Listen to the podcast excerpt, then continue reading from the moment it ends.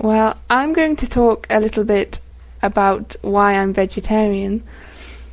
Actually, I became vegetarian when I was eight years old. We did a project at school, and I found out that animals are actually killed for us to eat. And as an eight year old, I thought that was rather immoral. So I went home and I told my parents that I didn't want to eat meat anymore. So now I eat everything really except for meat and fish, and I don't eat things with animal fats in either.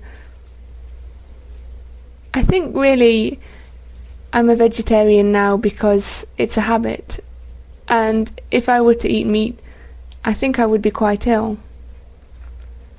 My favourite food is probably tofu, although I like broccoli and I like chocolate as well. Sometimes, because I like travelling, I go to places and it's really difficult for vegetarians because they don't really have anything for vegetarians to eat.